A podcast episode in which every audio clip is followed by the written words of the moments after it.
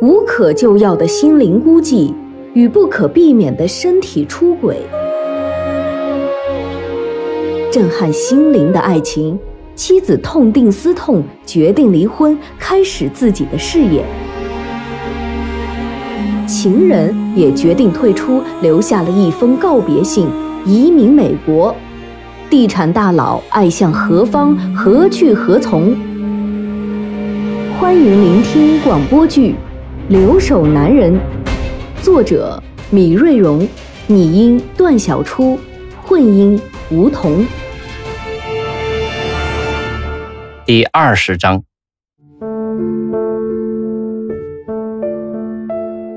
高纬度地区的天空真是奇妙，在过去的几乎半年的时间里，温哥华每到下午四点天就黑了，而进入五月以来，即便是到了晚上九点，天空依然亮堂。刚刚散步回来的吴婷，把亨利拴在了围墙边的铁链上，想起晚饭前通话时李海那些敷衍的话语，就使他心生不快。他有时候真是痛恨自己手贱不争气，拿起电话便会拨出那串烂熟于心的号码。再有三天，对，再有三天，这个阳台上就会充满家的气息。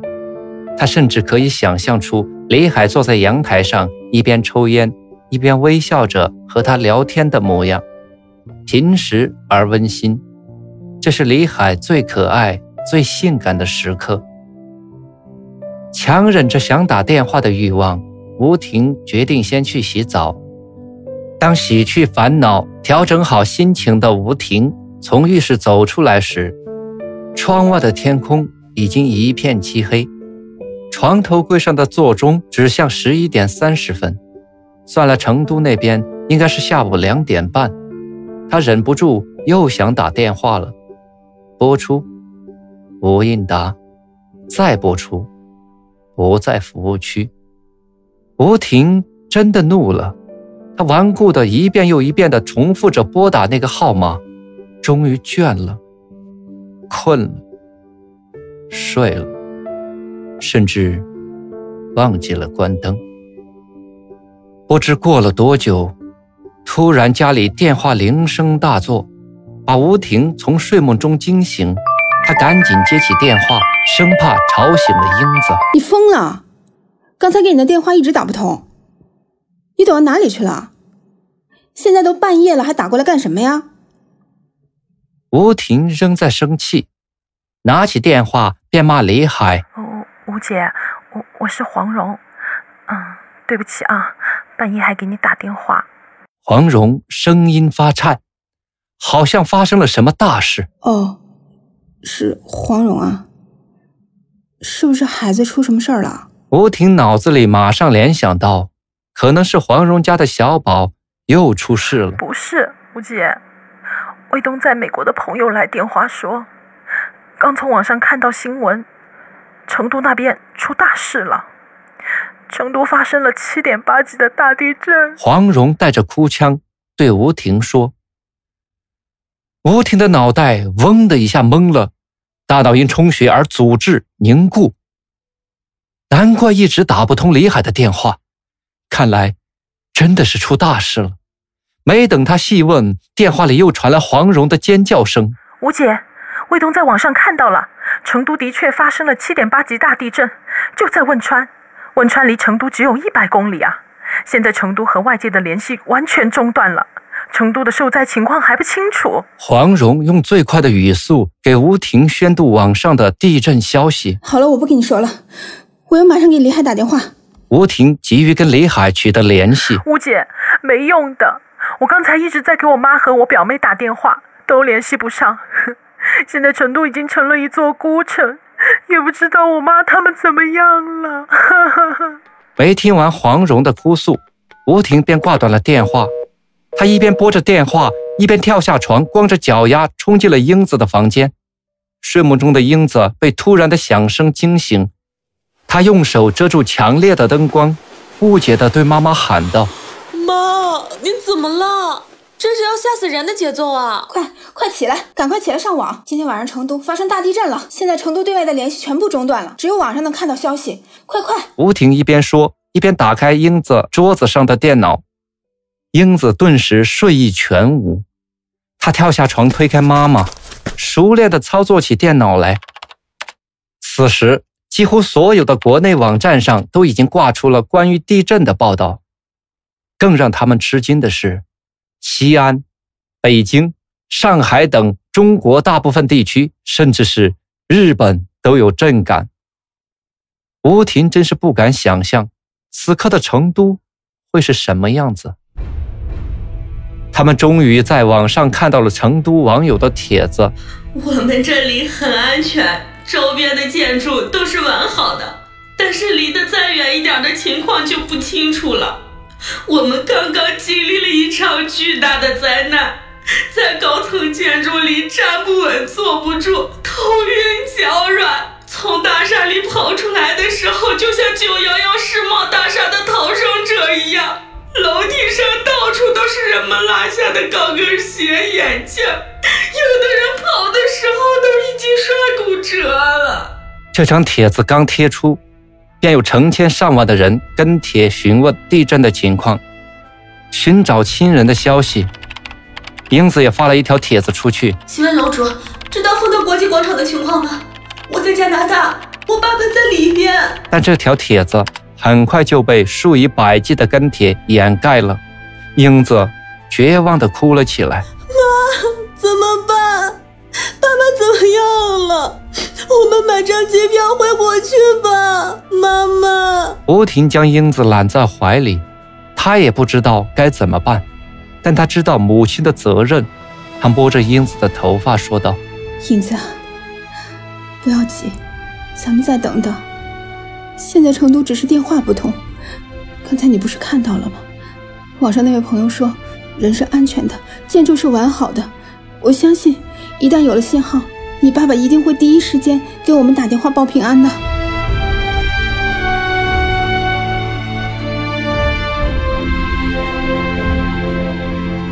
这是一个不眠之夜，母女俩再也没有了睡意，她们蜷着身子，半躺在客厅的沙发上。吴婷不停地拨打着家人的电话，英子则抱着手提电脑，一直关注着网上的最新消息。天渐渐亮了，新的一天开始了。如果不是地震，再有两天，李海就回来了。一家人约好要去旅游的。吴婷不敢再往下想了。她抬头看了看墙上的挂钟，温哥华清晨五点，应该是国内的晚上八点了。若是在平时，李海也该吃过晚饭了。沉默中突如其来的电话铃声，把母女俩吓了一大跳。吴婷抢先接通电话，没等她开口，对面传来李海的声音。他和英子相视一笑，两颗悬着的心。总算落地了。婷婷，你们都知道了吧？汶川发生了七点八级的大地震，地震后整个成都地区的电话都瘫痪了，我没有办法和你们联系。刚才手机才有信号，赶紧给你们报个平安。是的，是，昨天半夜就接到黄蓉的电话了，说是成都发生大地震了。我们不停的给你和妈打电话，可是怎么都打不通。后来英子在网上了解到成都的一些情况，我们才知道是所有的手机都无法接通了。你怎么样？地震有多严重？吴婷急于了解所有的情况。当时我正在办公室里，地震时只能躲到办公桌下面，几次都把我从桌子下面甩了出来。当时真以为这就是世界末日了。甜甜啊，你知道我当时在想什么吗？我想还没有给你交代我们家里的钱存在哪里，还有我前几年买的那些宝贝都藏在哪里。当时我后悔啊，挣那么多钱干什么？还不是为了你和英子？结果没享受到，却先死了。到最后，我的钱财在哪里？你们还不知道。你说冤不冤？讨厌，孩子，你没有伤到哪里吧？没有，就是吓得够呛。从十八楼往下跑的时候，脚都在打颤。那时才知道，什么叫逃命跑得腿抽筋儿。你没有回家去看看爸妈他们啊？吴婷担心四个老人的安全。嗨，那还用你操心啊？我开车把两边的老人都接到我们公司的度假村里安顿好了。那里地势开阔，又都是平房，就算是有什么危险，也好逃生。你就放心吧。原本非常恐怖的灾难，被李海一阵调侃式的描述，变得轻松起来。那就好，那就好。我就是担心你的安全。黄蓉半夜来电话时，真是吓死我了。再加上电话打不通，你说我们着急不着急吗？还没等吴婷说完，电话就被英子一把抢了过去。老爸，你该让我说两句了吧？老爸，你知道吗？半夜我妈像个鬼似的冲进我的房间，吓我个半死。再说那是七点八级地震呢，我们这些九零后哪里见过这样的阵仗？赶快上网一看，离成都那么近的强震。加上那么多的余震，太恐怖了！老爸，你赶快回来吧。英子想让爸爸赶快脱离险境。燕子，你好好陪着妈妈。爸爸一时半会儿回来不了，因为地震发生后有很多事情需要处理。这样，你让妈妈接电话。英子不情愿地把电话递给了妈妈。婷婷。我这几天可能回不来了，因为到目前为止，震中汶川还没有任何消息传出来。这几个小时以来，余震不断。现在收到的信息说，北川、绵竹也是重灾区，伤亡非常惨重。还有绵阳的很多地区也受灾严重。现在电视里全是来自灾区的报道，我估计下一步企业都必须站出来协助政府。承担救灾的义务，还有四个老人也需要照顾，我不能在这个时候离开。婷婷，你理解我吗？你要好好的安抚英子。李海说话有点哽咽，电话这头的吴婷更是泪流满面。此时，守在一旁的英子一把抓过电话，对李海喊道：“不，爸爸，我要你回来，我们一家人不能分离。”我和妈妈不能没有你。英子的喊叫反倒让李海清醒了很多。他止住伤感，对吴婷说：“婷婷，目前成都真的是安全的。我现在不能走，无论是作为儿子，还是作为企业法人代表，我都不能走。我没有理由在这个时候当逃兵，但我可以向你们保证，我会注意安全。”随时跟你们保持联系，你放心吧。听了李海的这番话，吴婷也渐渐平静下来。她点着头对李海说道：“我知道了，你说的对，你该留下来，要注意安全，常给我们打电话，问爸爸妈妈他们好。”放下电话后，吴婷揽过英子，安慰了一番。他们打开了电视机，调到中文台，电视里。全是来自灾区的画面，他们静静的观看，默默的流泪，因为那里是他们美丽的故国家园，那里有他们的挚爱乡亲。放下电话的李海心情并不轻松，他不知道明天该做什么，也不知道明天还会发生什么。电视里全是来自各个灾区的报道，唯独。没有震中汶川的消息，这也是让所有人感到恐惧的原因。因为一开始来自各方的监测都认定这次特大地震的震中就在汶川，但让专家无法解释的是，从北川、青川、绵阳、都江堰等那么广袤的地区都相继传来遭受地震重创的报道，尤其是北川县城已完全毁掉，震中。究竟在哪里？窗外的夜很沉很沉，成都人度过了一个不眠之夜。人们还沉浸在几小时前发生的那场灾难之中，几乎每家人在电视里传出的都是来自灾区的报道。最初的新闻没来得及编辑就播出了，尽显真实和沉重。坍塌的楼宇中有一面不倒的五星红旗，孩子的遗体一具具从教室的废墟中挖了出来，残垣断壁前。整齐地摆放着没有了主人的小书包，灾难现场的实况让每一个观看者触目惊心。李海夹着香烟的手有点发抖，烟头烧尽，灼到手指，才慌忙扔进烟缸，随后再不假思索地点燃另一支。李海此时也守在电视机旁，这么多年来还没有哪件事情。能让他如此动容，如此震撼。夜深了，还是没有来自地震中心的消息，甚至连映秀和虹口的消息也没有。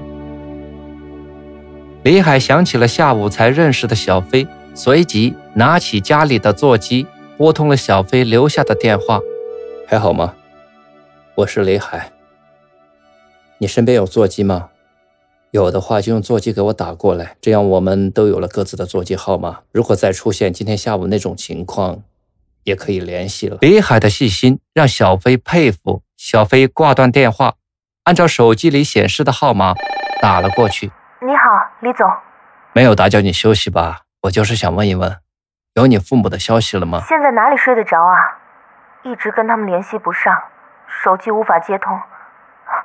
但我已经和同去那些老人的家人联系上了，大家都在着急，有了消息会互相通知的。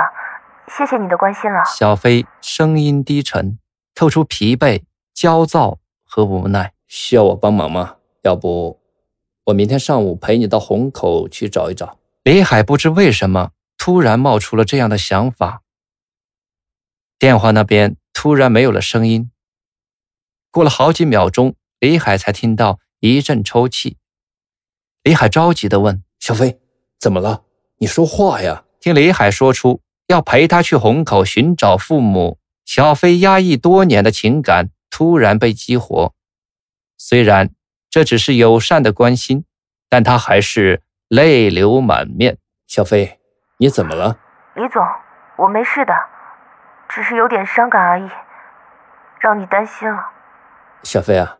我可以问一个问题吗？可以啊，你问吧。凭直觉，小飞猜到李海要问什么。嗯，我不知道该不该问这个问题。你还有别的亲人吗？或者是亲近的朋友？我姨妈在成都，也就是黄蓉的妈妈，他们现在挺好的，刚才还跟我通了电话。除此之外，再没有其他更亲近的朋友和亲人了。迟疑了一下，小飞怕李海没听明白，又接着低声的说了一句：“我没有男朋友。”此时，李海沉默了，他不知道该怎么安慰这个女孩子。李总，我还可以跟你聊几句吗？可以啊，有什么说出来吧，说出来，也许会好受一点。我很后悔，其实我爸妈是负气出走的，要是他们有什么意外。我真是不能原谅我自己。小飞边哭边说：“这次我爸妈从龙泉到我这里来住，就是要帮我解决个人问题。他们一直催我早点结婚生子，好让我爷爷奶奶看到曾外孙。那几年在成都找到一个好工作多难呀！好不容易进了一家房地产营销公司，你知道像我们这样的工作。”几乎是没有休息时间的，每天都要很晚才下班。我没有时间考虑自己的事，也不敢谈朋友，更不敢结婚生子。前两年爷爷奶奶相继走了，爸爸妈妈他们挺怪我的。你应该不乏追求者吧？李海情不自禁地说出了自己的好奇。当然有啊。但总有些缘故走不到一起吧。小飞接着说：“这次我妈一来就和姨妈捣鼓着给我介绍对象，老是约着去见人。我不喜欢这样的方式，回家就老跟妈妈争吵。我爸喜欢参加老年骑游队的活动，我就给他们买了一辆新的老年摩托车。前几天鼓励他们跟老年骑游队去了虹口，我就怕这辆老年摩托车害了他们。”小飞 哭得说不下去了。小飞，你不要绝望。他们不是自驾游吗？大多应该是在户外活动，在外玩会儿一般没事儿。即便是在房子里也没关系，因为这些老年人爱住在农家乐里，都是农家平房，房子倒塌了都不会有太大问题。现在他们只是没有办法和你联系而已。刚才电视里讲虹口里面一直还没有消息，但我相信里面的人还是会在政府的领导下自救的。明天早上我陪你到虹口去一趟，你放心吧。李海的话不无道理。小飞听罢，心里好受了许多。谢谢李总，这样会不会影响你的工作呢？今天下午我看到你有很多事要处理的啊，又震了。交谈间。一次较强的余震袭来，持续了十来秒钟的时间。小飞已记不清这是在下午两点二十八分那次强震以后的第几次余震了。每次余震来临时，小区里的住户们都会互相提醒着跑到楼下去。小飞，没事儿的。今天下午那么强烈的地震，成都的房子都没事儿，这点小震就更没问题了。这样吧。我现在教你几招。第一，如果有强烈的地震，你就马上跑到卫生间去，那里的结构最结实、最安全。来不及就钻到桌子下面或者床下面。第二，你待会儿放下电话就去接点水，再准备点吃的放在卫生间和桌子下面。这样，就是真的发生了什么，你也可以坚持几天，等到别人来救你。第三，如果在发生下午的那种没有手机信号的情况，你就记住我的座机号，给我打电话。要保持冷静。北海认真的给小飞讲述着灾难发生时的注意事项。